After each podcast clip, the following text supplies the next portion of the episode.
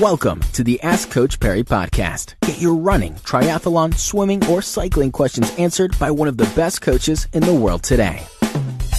Welcome to yet another Ask Coach Parry podcast. Lindsay, today's question comes from Jock Ferguson, and he said, uh, "Hi, Coach Parry." Says I've achieved the qualification time of 3:24, and I'm following the Bill Rowan training program. My question is, what pace should I be running the marathons in the training program? You are just under the 330. So basically you need to follow those pacing guidelines fairly close. I mean, you, you could afford to go slightly quicker than, than the guidelines on there, but those are set at a 330 marathon. So the 324 is close enough in that zone that I wouldn't really change the zones. I would just train at the faster end, uh, you know, so from the middle to the to the faster end rather than the middle to the slower end. But yeah, if you follow the, the pacing as recommended, you're not going to go far wrong.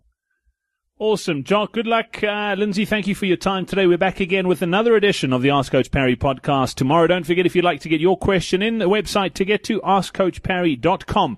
It's as simple as that. Uh, pop your question onto the right hand side of that webpage and uh, we could be answering it next time round here on the podcast. Until then, from the two of us, it's cheers. Be sure to subscribe to the Ask Coach Parry podcast on iTunes, follow it on SoundCloud, or listen to it on Stitcher. Follow us on Twitter at Ask Coach Parry.